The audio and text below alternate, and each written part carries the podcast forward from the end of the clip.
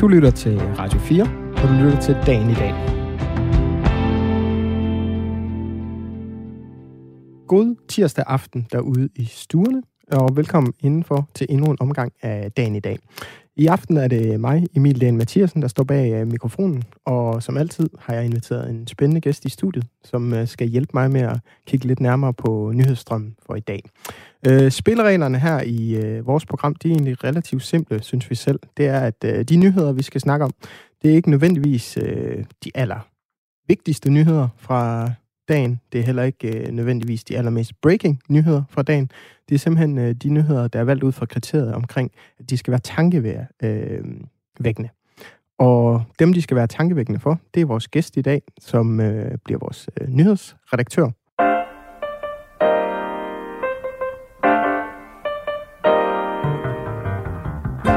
Og som altid, så spiller vi os lige varme med lidt bossa nova.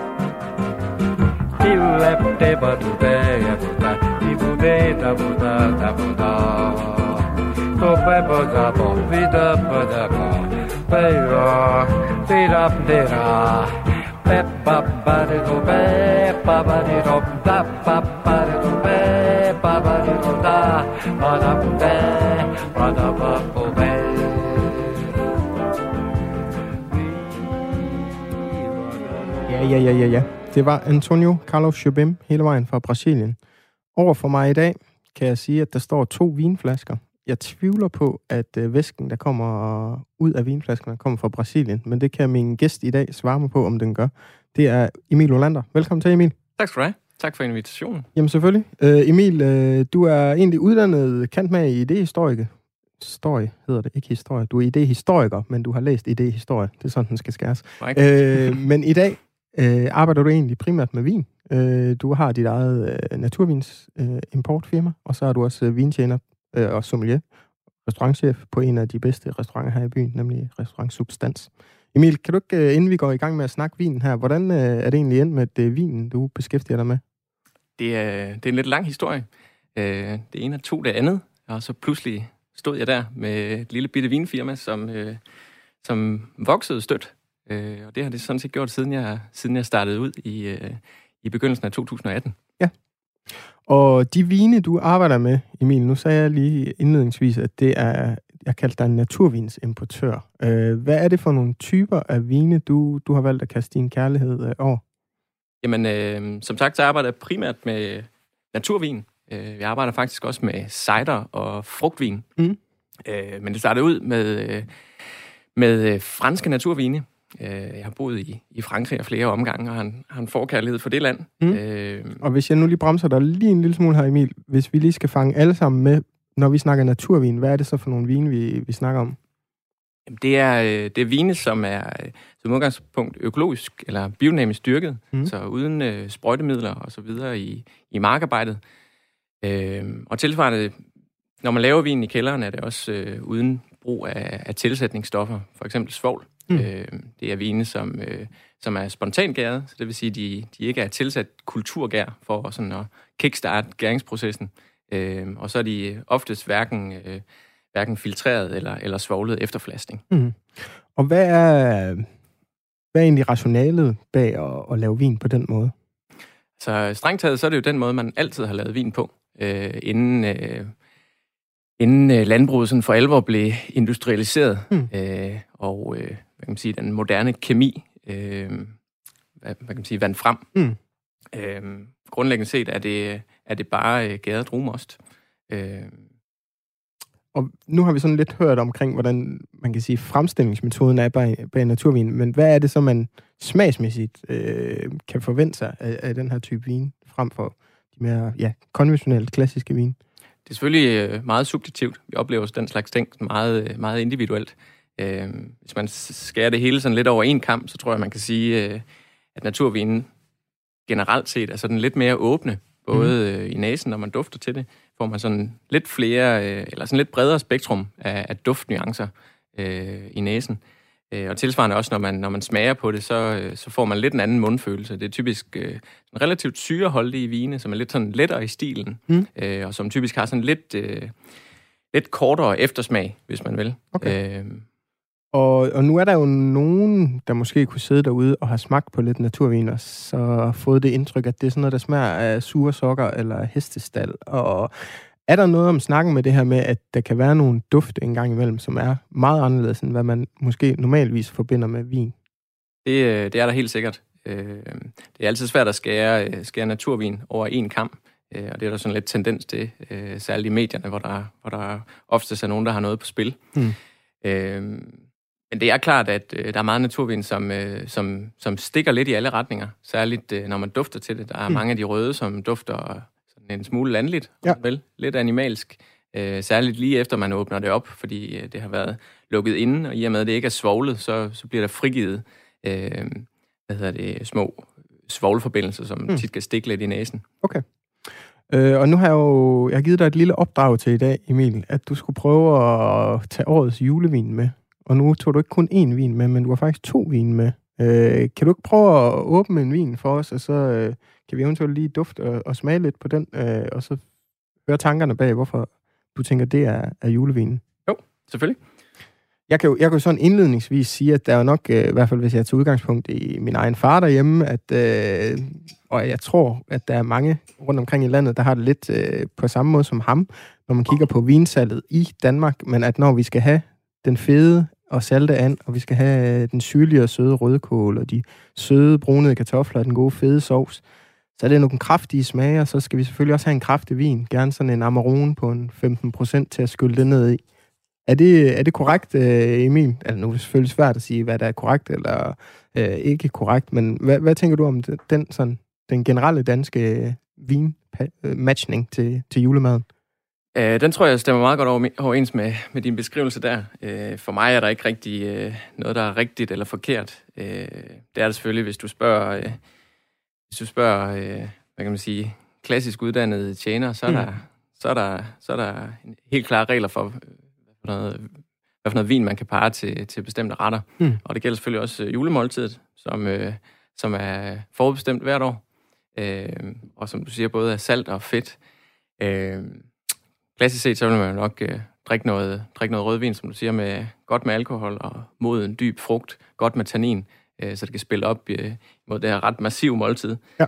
Øh, og tannin, det er tit de her tørstoffer, som er i vinen. Som ja, præcis. Kan, ja. Det er det, der sådan... Øh, både på en og samme tid sådan udtørrer munden og, og, og giver sådan en man kan sige, lidt struktur mm. øh, på vinen, øh, men samtidig også det, der giver sådan en, en lidt længere eftersmag, det er, at vinen den sådan hænger i svælget, efter man, øh, man har øh, slugt den. Ja, og hvad er det så, du har taget med, Emil? Jeg synes ikke rigtigt, det er sådan noget af det her, øh, et, en sort etiket med noget guldskrift, som tit er på de italienske øh, øh, vinflasker en gang imellem.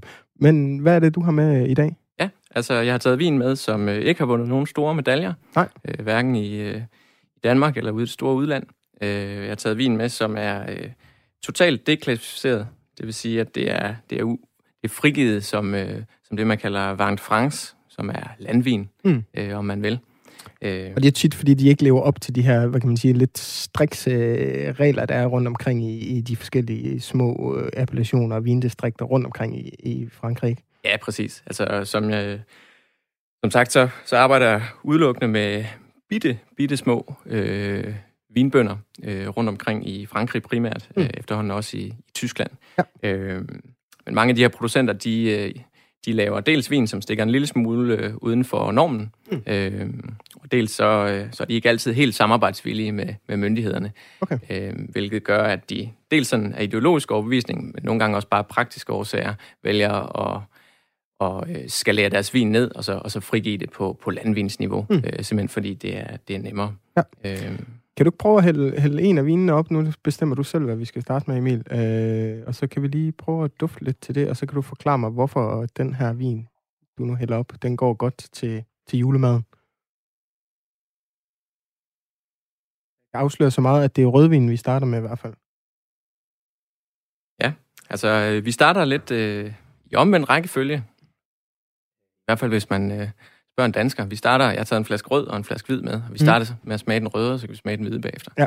Øh, til at starte med, der skal vi, øh, der skal vi smage øh, en vin fra, øh, fra en producent i Vaucluse, nede i den sydlige del af Rhône, mm. øh, omkring Mont Ventoux, som flere cykelentusiaster øh, kender. Jeg har været oppe af den, kan jeg afsløre.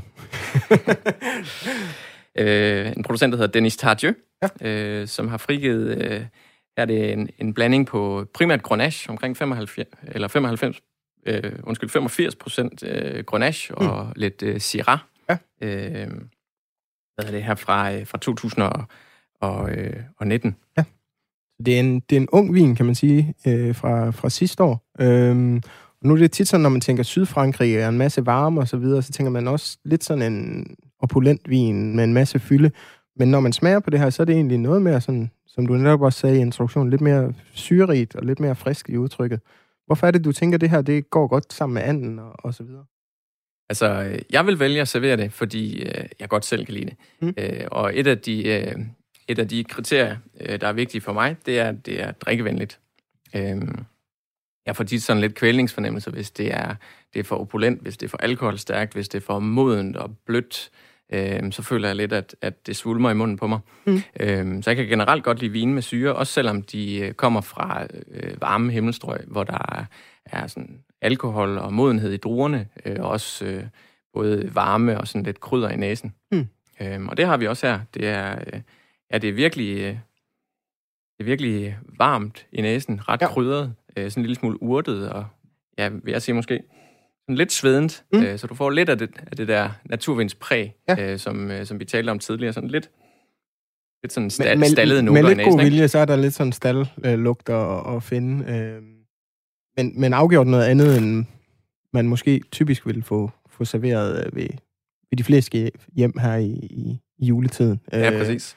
Der er sådan en øh, meget sjov krølle til, til den her historie, det er, det er sådan et, øh, et det man kalder et negos vinprojekt. Øh, Hvad vil det sige? Det vil sige et, et projekt, hvor, øh, hvor øh, man opkøber druer, mm. øh, eller frigiver vine i samarbejde med, med andre vinproducenter. Her er det fra øh, en øh, ret anerkendt naturvindsproducent, der hedder Philip Chambon, som øh, jeg for nylig har startet øh, et samarbejde med. Ja. Øh, han har tidligere samarbejdet med Petiang herhjemme. Øh, Philip Chambon er jo sådan en af de, de, de primære skikkelser i sådan naturvindsbevægelsen i 90'erne i, i Beaujolais. Mm. Øhm, har 3-4 hektar øh, bitte små, fine parceller med primært Chardonnay og Viognier og, øh, og Gamay, som er mm. primært blå drue i området. Øh, det, der skete øh, i øh, hvad hedder det, 2015 og 16, det var, at, at øh, næsten alle øh, Philip Chambons parceller de blev ødelagt af en række havlstorme. Okay. Hvilket gjorde, at han var ude stand til at lave vin i, i mange år, og flere år efterfølgende, der kunne han kun lave vin i meget, meget begrænsede mængder. Øh, så mere eller mindre hele hans produktion var ødelagt. Mm. Øh, og derfor så startede han det her Negos-projekt op, hvor han delt opkøbt druer fra, fra andre producenter og vinificerede i egen kælder øh, og frigav det i eget navn.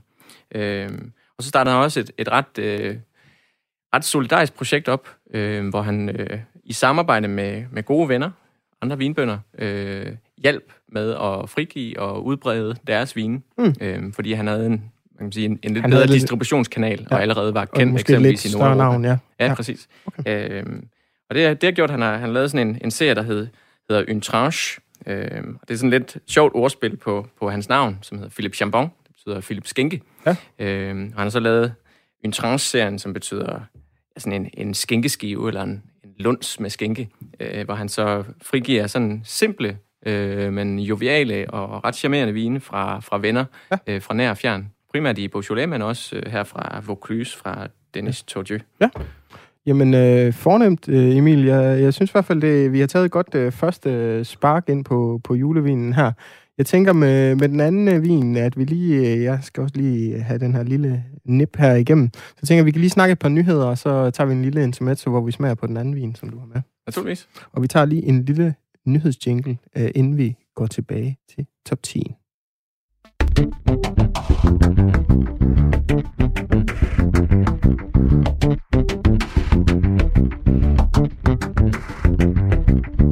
Yes, det var vores øh, nyhedsgroove her i dagen i dag på Radio 4, hvor jeg, Emil Dahl Mathiasen, i dag har besøg af naturvindsimportør og alt muligt vinmand, øh, Emil Olander. Øh, Emil, du har valgt øh, 10 nyheder fra nyhedsstrømmen, og vi starter i Mother Russia. øh, med en øh, lykkeønskning fra Vla- Vladimir Putin til ja. Joe Biden. Og det er jo fordi, at efter i går, der var kom det frem, at øh, valgmandskollegiet over i USA havde officielt øh, erklæret Joe Biden som vinderen af præsidentvalget 2020 nu. Hvad tænker du om hele præsidentvalget og ja, forbindelsen mellem Rusland og USA og så videre? Det hele store geopolitiske spil, Emil. Bare lige skal starte det, lidt blødt ud. Ja, præcis. Bare starte på den store klinge, ikke? Øh, så alle kan være med. Øh, nej, jeg synes, det, det er oplagt at starte med en, en nyhed fra Rusland. Øh. Selvfølgelig. Hvad, hvad tænker du om det her? Altså, har du fulgt meget med i øh, præsidentvalget, Emil, eller hvordan har det været? Ja og nej. Øh, jeg vil sige, jeg følger altid med. Jeg synes altid, det er spændende, hvad der foregår i USA, og øh, særligt i de her år, hvor øh, det, det lader til at og sådan, kan man sige, udvikle sig lidt ud af en tangent. Mm. Øh, omvendt så bliver jeg også lidt træt en gang imellem, øh, ja. og har i flere perioder også slukket fuldstændig øh, ned for det, fordi jeg føler, at det, at det gentager sig uendeligt, mm. øh, men øh, typisk mod det være. Ja. Øh, men jeg synes, det er, det er positivt på mange måder, at, øh, at, at Trump-æraen øh, lader til at, at være kommet til en ende. Ja. Øh, og øh, om end modvilligt, at øh, han skal overdrage hvad det, Ja, magten. Og, og nøglerne til det hvide hus, ikke? Nøglerne til det hvide hus, ja. ja. Nu må vi jo se, om han kommer tilbage i 2024. Han har jo allerede været ude og sige, at han i hvert fald stiller op øh, til præsidentvalget, og det lyder jo også stadigvæk, at han er den store skikkelse i det republikanske øh, parti.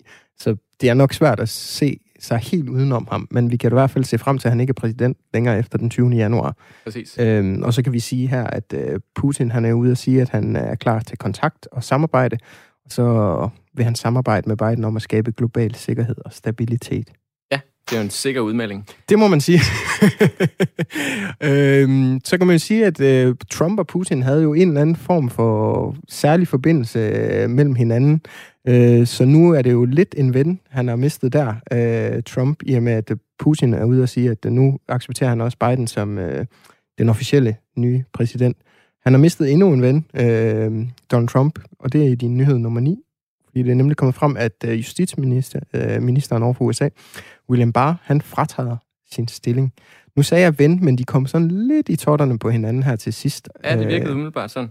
Øh, han, er jo, han er jo ikke den, øh, den, den første, øh, der, der har fratrædet sin stilling, kan man sige. Øh, det lader til, at, øh, at korthuset det er sådan langsomt ved at falde fra hinanden.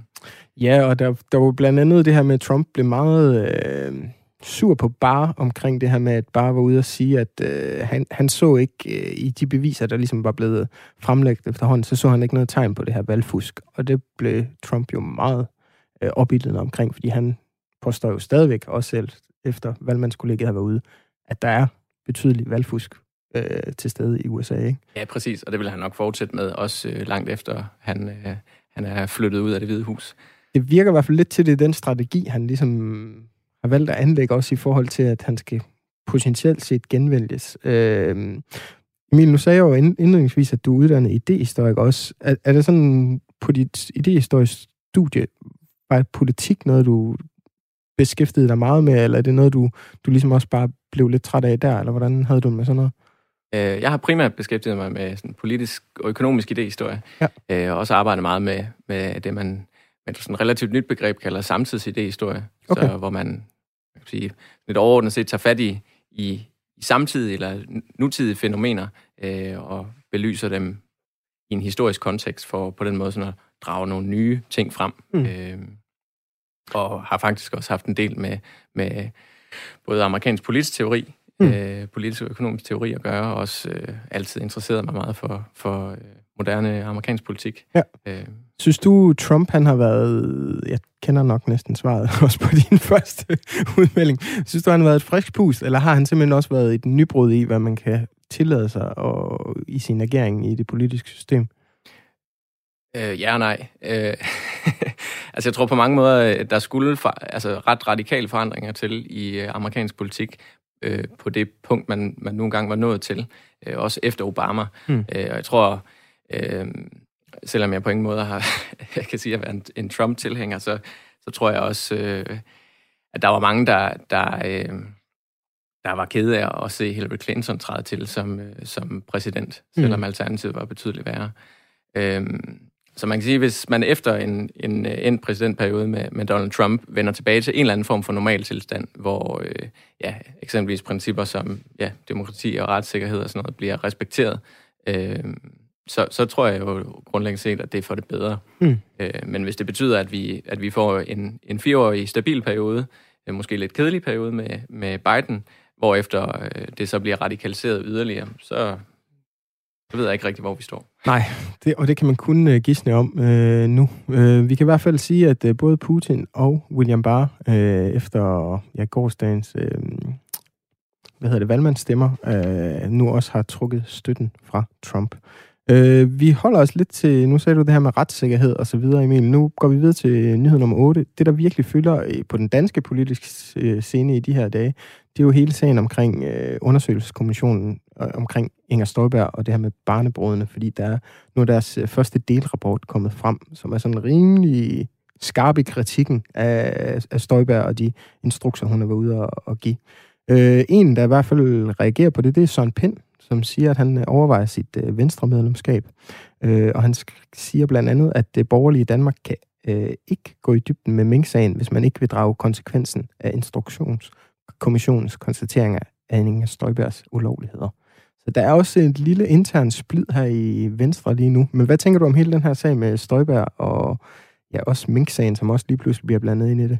Ja, altså, det, øh, det må jo sige at være på tide, øh, at det er blevet grænsket. Hmm kommission. Og jeg synes også, det er, ja, at det er på alle måder er, er positivt, at, øh, at selv partistøtter, de, de bakker op om en, en mulig retssag. Ja, og det er jo kommet frem af den her, det er jo noget, der, kan man sige, offentligheden har været relativt kendt, men nu er det ligesom blevet slået fast sort på hvidt øh, fra den her øh, konklusion øh, fra undersøgelseskommissionen, at øh, hvad hedder hun, Inger Støjberg har kendt til, at det var ulovligt, de instrukser, hun øh, Øh, videregav i blandt andet en pressemeddelelse.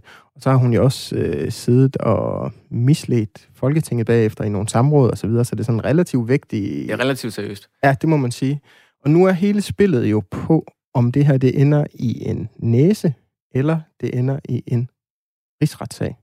Hvad tænker du om hele det her politiske spil, og omkring det her med, om vi er alle sammen lige for loven, eller er der særregler for politikere, eller hvordan øh, ser du det, Emil? Så historisk set plejer der at være særregler øh, og der er blevet delt mange næser ud, øh, ikke mindst til, øh, til tidligere venstre regeringer. Ja. Øh, men så vidt jeg kan vurdere, så, så lader det det til, at, øh, at øh, man også fra baglandet er villig til at gå videre, også fordi der er flere skikkelser fra ja, det borgerlige øh, Danmark, som, øh, som man kan sige, sætter, sætter foden i døren øh, ja, i forhold til det her. Lige, lige da, inden vi gik i studiet her, så kom der lige en uh, nyhed frem, Emil, at uh, nu går Venstre også ud og støtter det her med, at der er en, hvad hedder det, en advokatundersøgelse af omkring, giver det mening at gå videre med en rigsretssag, som jo i sidste ende er Folketinget, der skal stemme om det. Og der, hvor pilen meget kraftigt peger hen, det er jo på Socialdemokratiet, fordi de ligesom kan være med til at ja, lægge flertallet til, om det skal være inde i en uh, rigsretssag.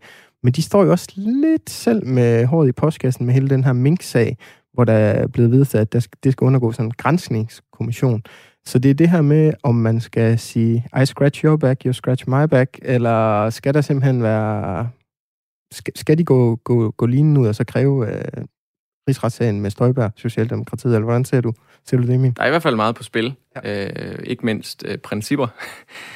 Øh, og man kan sige, jeg synes, det er jo på mange måder positivt, at, at øh, man kan sige, den, øh, at, at højrefløjen, eller i hvert fald nogle, øh, nogle figurer derfra, anerkender, at man måske er nødt til at, at kigge indad, før man kan, man kan vende vreden ud af, mm. øh, selvom der har været meget polemik øh, i forbindelse med Mink-sagen og kritikken af, af, af Socialdemokratiet og Mette Frederiksen. Ja. Øh, men der er ingen tvivl om, det, det virker jo helt absurd, hvis man skulle påbegynde en retssag øh, omkring Mink-sagen, og, øh, og så give en næse til Inger Støjberg. Ikke? Ja, der er i hvert fald et vist sammenfald mellem de to, og hvordan øh, det potentielle udfald kan blive. Nu ser vi, hvordan øh, det går, og om Venstres Elvis Presley, Søren Pind, han skal gå fri øh, og blive løsgænger.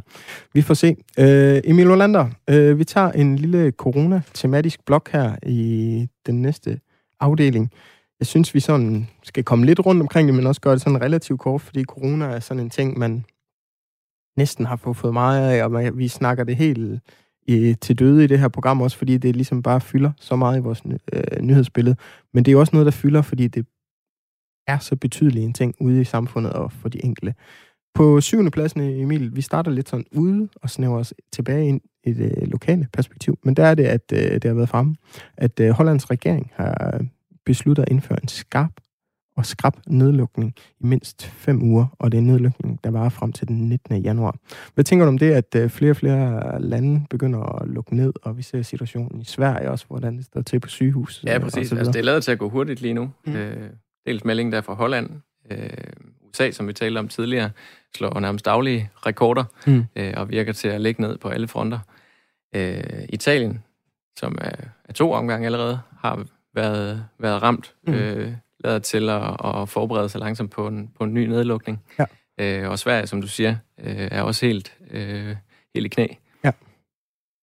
Ja, og det, det er jo virkelig, altså man kan sige, der, er jo, der har jo ligesom været gissninger omkring det, fordi at vi bevæger os ind i de kolde tider, og det har jo de fleste eksperter jo også været ude at sige, at det, det, det er typisk der, men så i foråret, da vi så den første top, så kunne man ligesom sige, kom med muligheden for at være meget uden for alle de her ting. Det har vi ikke så meget mulighed for nu, så det var egentlig på mange måder noget, man havde lidt forudset, i hvert fald hvis man kigger en lille smule tilbage. Men det gør det vel ikke nemmere nu, når vi står i det, eller hvad tænker du? Ikke, øh, ikke, øh, ikke synderligt. øh, men det er klart, det kommer, kommer nok lidt som en overraskelse, eller måske ikke som en overraskelse, men man kan sige, øh, efter genåbningen, der, der tror jeg alle sammen lykkeligt, vi glemte øh, den situation, vi stod i øh, under nedlukningen fra marts og frem efter. Ja, lige præcis. Øh, og igen nu, nu ser vi det her før med, at øh, der var meldinger om, at Venstre var klar til at ja, støtte om med den her advokat, øh, yderligere advokatundersøgelse, øh, da inden vi gik i studiet. Inden vi gik i studiet her, så kunne vi også se, at der var i hvert fald nogle små snak omkring, at TV2 var ude og, og vurdere, at der måske kommer de her delvise nedlukninger bliver spredt til hele landet nu. Øh, så det er potentielt set et nedlukket øh, Danmark, vi går ind i, i juletiden. Ja, præcis. Det, ja. det lød umiddelbart sådan. Nu må vi se, hvordan det, det ender med det hele, men i hvert fald, øh, hvis vi bliver lidt ude i den store verden med coronabrillerne på, så kunne vi se, at øh, her i juletiden, så var det altså ikke kun gaver, øh, sådan i indpakkede gaver, julemanden han kom med, fordi at på et plejehjem øh, i Belgien, der var der en julemand forbi, og han var simpelthen en superspreder, fordi det er endt med, at 61 beboere og 14 ansatte er blevet konstateret med coronavirus, efter han har været på besøg. Ja, en drabelig nyhed.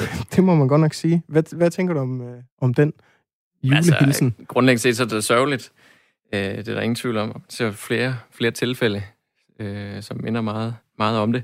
Øh, også en lille smule tragikomisk et eller andet sted. Også hvis man ser, øh, ser den i lyset af hele den danske diskussion omkring, øh, omkring julen øh, hvor, øh, ja, hvor Mette Frederiksen var ude, og, ude og, og fortælle om, hvordan vi skulle for alt i verden redde selve julen. Ikke? Øh, og så er vi nærmest villige til at sætte, uh, sætte hvad som helst på spil for det. Ja. Så bliver det simpelthen julemanden, der bliver budbringer med coronavirusen ja, på et plejehjem i Belgien. Ikke? Det er urkomisk, som du sagde, inden vi gik i studiet. Skæbens ironi. Ja. Øh, og det er jo også yderligere sådan lidt tragisk, fordi man kan sige, at et af de steder, som særligt har været en politisk kampplads og emotionel kampplads i coronakrisen, det har jo netop været plejehjemmene, fordi at vi vil jo så gerne passe på vores ældre øh, fra den her øh, coronavirus, men der har også været meldinger fra plejehjemmene og fra de ældre, at de simpelthen sidder og er ensomme derude, fordi de ikke kan se deres øh, pårørende osv. Så, videre. så der er jo vel også en yderligere ja, ekstra dimension i den her nyhed, at det virkelig rammer de ældre meget, meget hårdt. Det må man sige. Det er som alle, alle problemstillinger af den karakter bare mangefacetteret. Ja. Der er ikke nogen, øh, nogen endegyldig god løsning på, på det. Det må, man, øh, det må man godt nok sige. Emil, inden vi skal have et lille historisk øh, tilbageblik, og, og måske også lige smage den anden vin, du har taget med, så skal vi lige runde den her øh, coronablok af, fordi vi tager lige det danske perspektiv på den, i hvert fald lige nu. Og det er, at øh, vi er ni dage fra jul, Øh, men flere eksperter herhjemme, de råder til, at man lukker for rejser øh, ud af København. Simpelthen at øh, fraråder rejsen over øh, bæltet. Hvad, hvad tænker du om sådan en udmelding, der, der kommer her lige her inden jul? Det er jo, det er jo ikke helt uproblematisk, så der er meget, meget trafik frem og tilbage her i juletiden. Øh, når det er så sagt, så lyder det umiddelbart meget rationelt. Øh, det skal jeg ikke stå og vurdere, men virker det umiddelbart til, at, at, øh, at, at smitten stiger accelererende i København, Københavnsområdet. Øh, Ja, fordi Christian Weisse, der er speciallæge på Aarhus Universitet, han er blandt andet ude at sige, at øh, der er meget stor forskel på, hvor mange der er smittet på den ene og på den anden side af Storebælt. Derfor bliver vi nødt til at forholde os til det. Øh, og, og han støttes op af Allan Randrup Thomsen, der er professor i eksperimentel virologi ved KU, og han siger, at øh, jamen, man skal bare indføre nogle retningslinjer fra regeringen om, at øh, københavnerne de simpelthen ikke kan rejse ud af København det er jo lidt en drastisk udmelding, fordi det virkelig pålægger nogle bånd i forhold til den her bevægelsesfrihed, som vi har i et moderne demokrati osv. Hvad, det er virkelig indgribende. Ja. Øh, men det, det har det jo sådan set været siden den første nedlukning. Altså, ja. øh, det er meget lang tid siden, vi har set den type indgreb i sådan den personlige bevægelsesfrihed. Øh, og man kan i Danmark. Jo, og man kan jo sige det her, Emil, at øh, her i den anden øh, nedlukning og den anden bølge, der er, har været herhjemme, det er jo så også der, vi, vi ser, øh, at der har været en del sådan skeptikere efterhånden, eller modstandere, øh, som jo virkelig er en forskel i forhold til foråret, hvor der virkelig var et samlet Danmark omkring, nu skulle vi slå det her ned. Tænker man ikke også lidt, når man rammer noget, der er sådan kært og nært for danskerne som julen, at det bliver svært at, at, at ligesom tage jerngrebet omkring, at I må bare ikke rejse over, eller hvordan? Jo, det, det tror jeg, og det tror jeg da også er, er grunden til, at øh, regeringen kom med det udspil, som de gjorde. Øh, spørgsmålet er jo så, om det har været man kan sige, lidt en undskyldning for, og så efterfølgende for, forlænge nedlukningen øh, efter, efter nytår. Ja. Vi må se, hvordan det går. Hvor, skal du selv holde jul her i Jylland, Emil, eller hvordan? Ja. ja. Kommer der nogen fra København? Det gør der ikke. Det er godt, så går du fri der. Emil Olander, vi tager et øh, historisk øh, tilbageblik på nyhederne fra den 15. Øh, december, men fra andre år. Og det gør vi ved, at jeg lige spiller en lille bossa nova, og så kan det være, at du kan finde lidt vin, imens det spiller. Oh,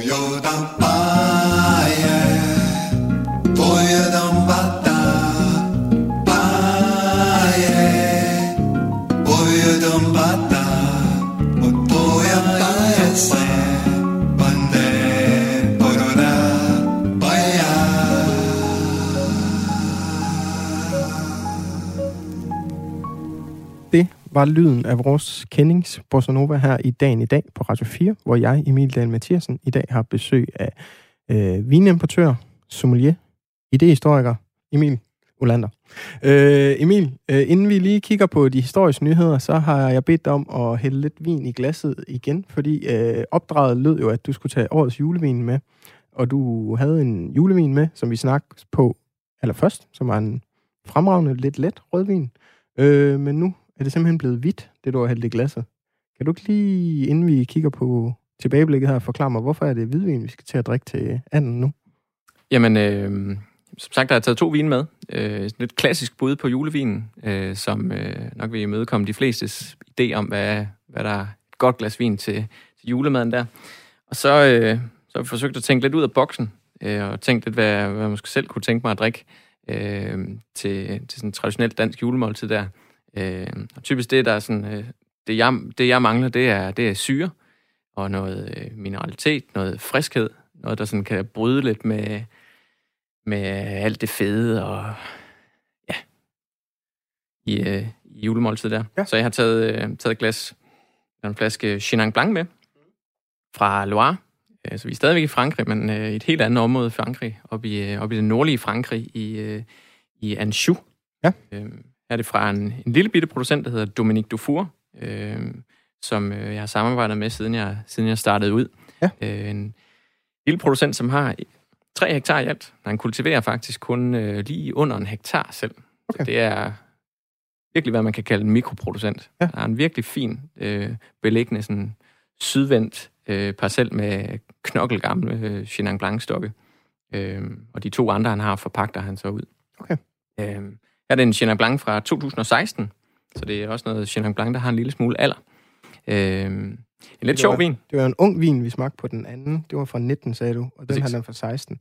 Hvad gør det generelt, at vinen får noget alder øh, sådan i smagen? Må lidt an på, hvad det er. Ja. Øh, generelt har vin godt af at ligge. Øh, godt af at sige, vende sig til, øh, til den flaske, den er kommet i. Ja. Øh, og generelt så modnes det øh, sådan helt langsomt med tid. Ja. Øh, så det vil sige, at der kommer typisk nogle andre smagsnuancer frem, øh, efterhånden som det, som det får lov til at hvile. Ja. Øh, hvis det er en relativt syre, syrerig vin, så kan det være, at den, den, øh, den falder en lille smule, øh, og der kommer mere sådan dybde og øh, hvad hedder det, kompleksitet ja. Jeg vil sige, det er et meget spændende bud på en øh, julevin, det her, Emil. Øh, nu er jeg uddannet retoriker, men jeg tror godt nok, jeg skulle have min øh, argumentationsværktøjskasse med øh, hjem, hvis jeg skulle overtale min far omkring, at vi skulle drikke hvidvin til juleanden. Men øh, det kunne være, at den her den faktisk kunne overbevise ham. Ja, det tænker jeg også. Ja. Altså fra for 10 år siden, der dem, der var øh, med på noderne, de drak, øh, de drak Riesling til, øh, til anden. Øh, jeg tænker, her i 20'erne, der skal vi drikke, øh, der skal vi drikke syreskarp Chenin Blanc. Det er et godt bud. Inden vi kigger på historienyhederne, Emil, hvor er det, hvis jeg skal købe de der vin, øh, som lytter derude, synes det lyder lidt sjovt at drikke hvidvin til, til juleanden, hvor er det, jeg kan finde dem hen så? Så skal man øh, simpelthen henvende sig til mig. Ja. Øh, typisk så, så sælger jeg egentlig primært vin til, til restauranter og, og vinbarer øh, rundt omkring i landet, øh, også her i Aarhus. Øh, så det vil sige, at jeg har ikke nogen øh, butik som sådan. Øh, man er altid velkommen til at købe øh, vin privat. Ja. Øh, og i forbindelse med, med jul og nytår, der holder jeg faktisk en sæsonudsalg øh, i min øh, vinkælder i Mejlgade. Ja. Øh, så man er mere end velkommen til at komme til. Men det er dog kun efter aftale, så man kan finde mine oplysninger og så skrive en mail eller en sms. Det øh, lyder opfordringen øh, fra Emil Olander i hvert fald til, hvis man øh, kunne tænke sig at drikke øh, lidt sjov hvidvin til sin and i stedet for Amaronen. Vi tager lige et par historiske nyheder, Emil, inden vi bevæger os tilbage til top 10, som du har udvalgt. Vi går det lidt øh, kort. Vi øh, ser tilbage i 1985, den øh, 15. Øh, december. Der blev den 22-årige danske Brigitte Nielsen. Hun bliver gift med 39-årig Hollywood-stjerne Sylvester Stallone. Lidt øh, film-trivia, så spillede de faktisk over for hinanden samme år, øh, hvor at øh, Brigitte Nielsen spillede konen til Sylvester Stallones Rocky Balboas værste fjende, Ivan Drago, spillet af Dolph Lundgren i Rocky 4. Den kan man også gå hjem og sætte på, hvis man er i sådan nogle, øh, ja, lyster.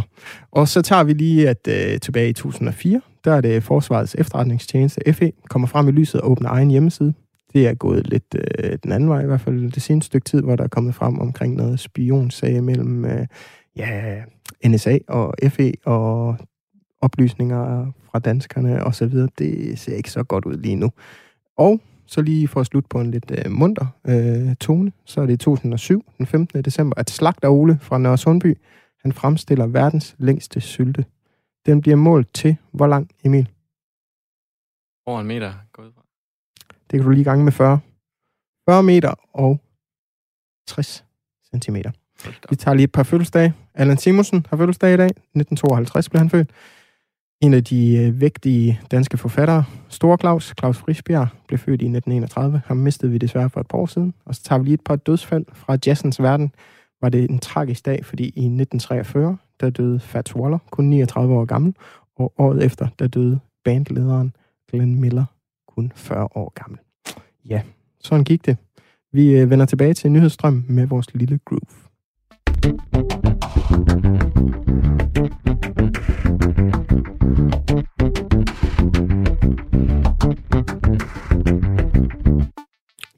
Og det gør vi her i dagen i dag, hvor min gæst denne aften er Emil Olander, som er naturvinsimportør sommelier.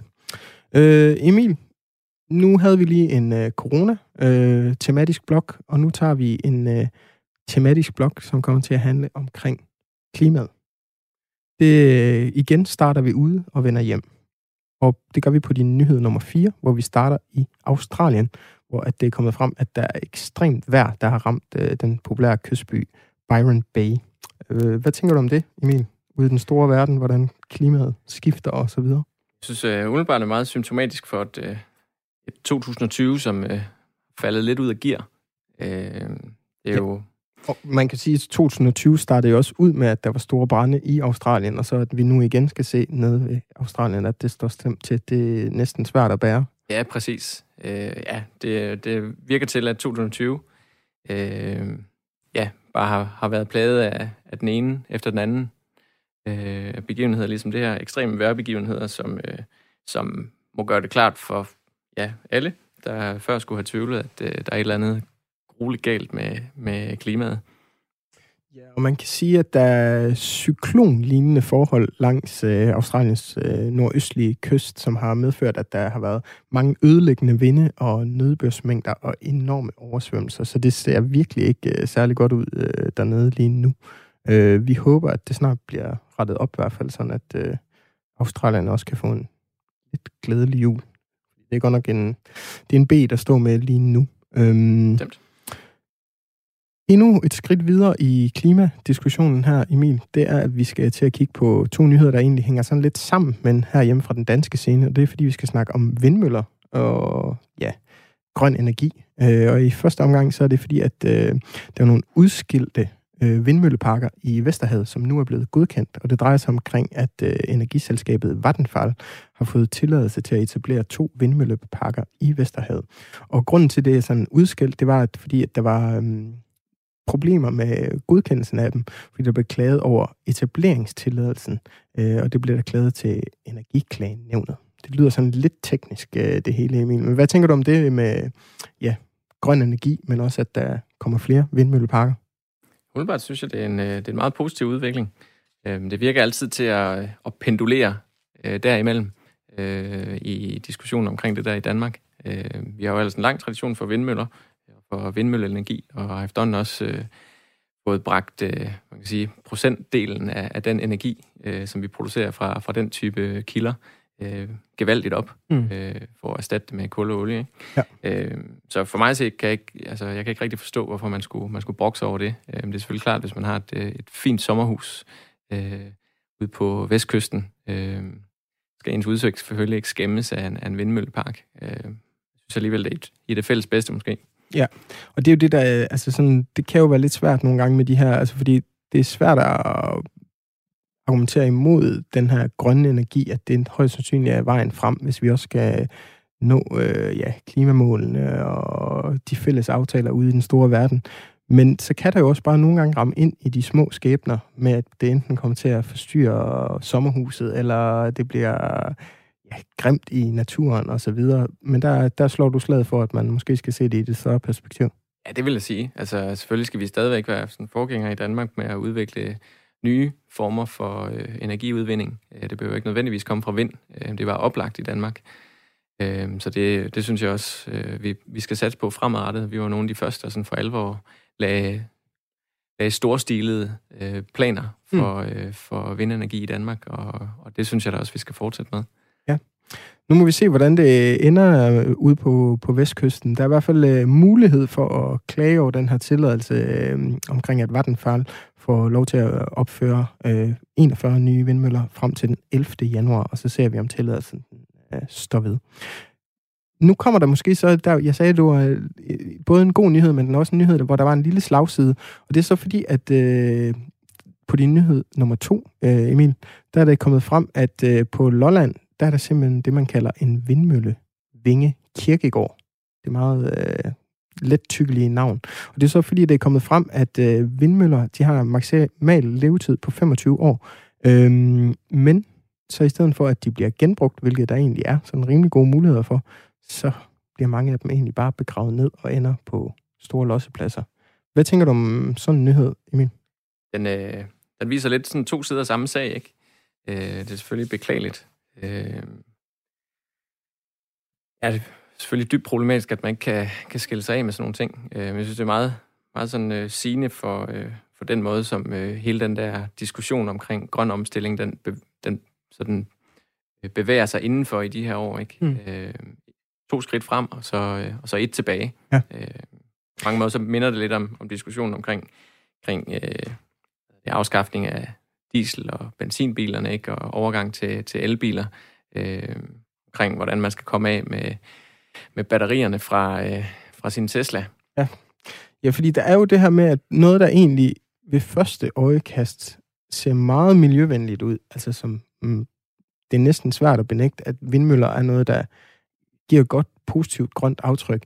Men hvis det så er, når de har udtjent deres pligt, at så de bliver var begravet og smidt på en losseplads. Og man kunne se, at øh, med de vindmøller, der er blevet øh, pillet ned fra de sidste øh, 23 år, så er der øh, resulteret i 8.000 ton kompositaffald, som er den type glasfiber, som øh, vindmøllevingerne de bliver øh, øh, lavet af. Og så på grund af, at, som du også sagde, der har været en stor stigning i antallet af vindmøller, så hvis det fortsætter til de næste 23 år, så kan vi se frem til cirka 62.000 ton.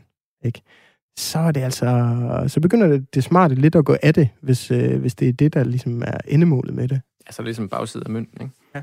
Øhm, så der er i hvert fald stor, øh, stor interesse i, at man ligesom er ude og, og ja, lave nogle nye typer vindmøller, som er meget lettere at genanvende. Øh, er det også det, det, du ser som vejen frem, Emil, at øh, man ligesom tænker hele vejen rundt, altså lidt mere cirkulært omkring de her processer, eller hvordan? Helt sikkert. Helt sikkert. Altså, jeg synes, øh, man kan sige, den, de her sige, meget konkrete nyheder øh, på klimafronten, de falder sådan lige i, i efterdønningerne på, øh, på øh, ret store sådan, klimapolitiske begivenheder, øh, både herhjemme, og også øh, ude i verden.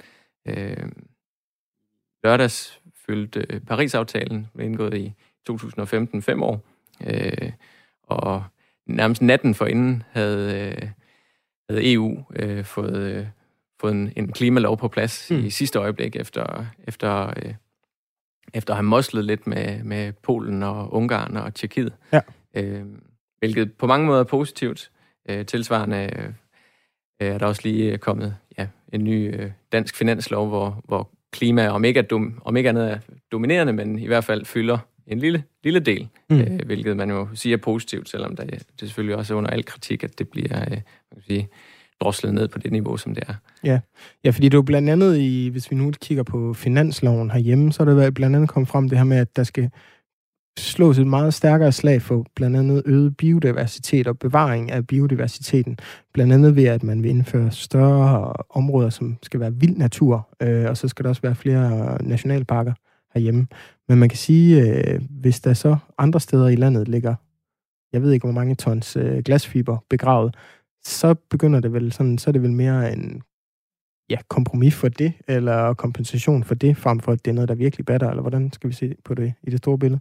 Ja, præcis. Altså for mig at se, så skal den, øh, så skal den, øh, så skal den have på alle fronter. Mm. Øh, man kan ikke kompensere på den måde ved at, man kan sige, indvige nye nationalparker, som i forvejen var, øh, var øde, øh, ved så ikke at, at investere i, i grøn energi.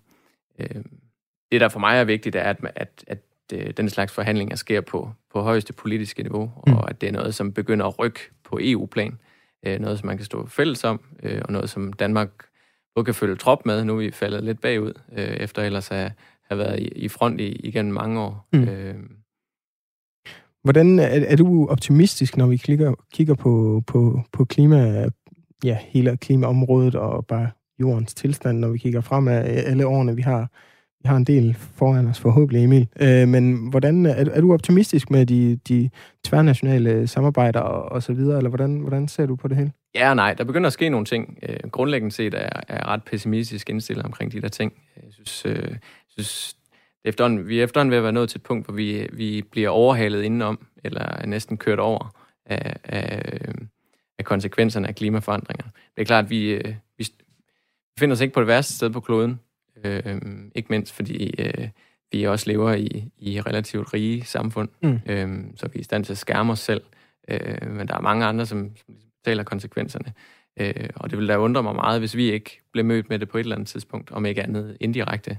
Øh, flygtningekrisen øh, og så videre har jo ikke... Øh, det er jo en af de ting, man ligesom, hvis det fortsætter i den her accelererende øh, tilstand, som det ligesom er inde i lige nu, så er det i hvert fald noget, øh, mange øh, eksperter har været ude og, og ligesom sige som et muligt øh, udfald, det er, at fremover, så kan det godt være, at vi ikke bare skal se ja, øh, flygtninge, som kommer på grund af humanitære katastrofer og krigskatastrofer, men faktisk også på grund af ja, klimaforandringer.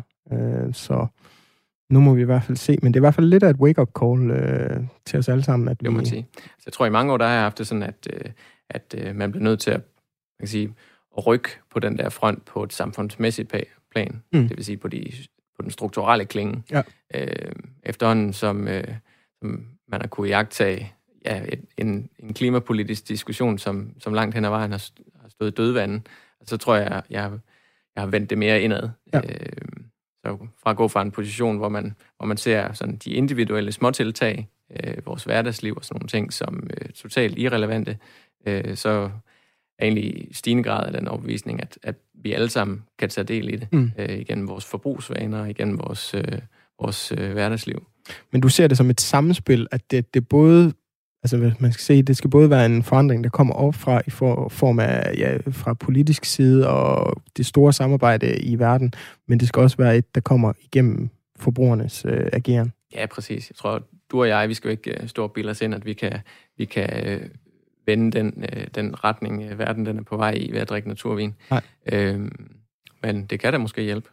Det kunne i hvert fald måske være en lille tiltag, man kunne gøre ude i sit, øh, sit, sit daglige forbrug. Men øh, nu ser vi noget, der i hvert fald også måske kan gøres i ens forbrug og agering som øh, øh, forbruger, det er, hvor meget fyrværkeri man kommer til at fyre af efter den 27. december, hvor det ligesom bliver lovligt, og nok med det store brag den 31. december. Og det er på din øh, nyhed nummer et, Emil Olander, og det er, fordi der er en prognose ude fra Dansk Erhverv, som siger, at øh, gennem en befolkningsundersøgelse, at i år, der vil det simpelthen være en øh, stigning i 13 procent af, hvor meget folk vil købe fyrværkeri, til et samlet beløb på knap en kvart, nej, halv milliard er det simpelthen, 450 millioner. Hvad tænker du om det, Emil? Fyrværkeriet? Altså, jeg synes, det er en skræmmende nyhed. Altså, jeg, jeg vil godt, øh, godt indrømme, at, øh, at øh, jeg ikke er så glad for fyrværkeri.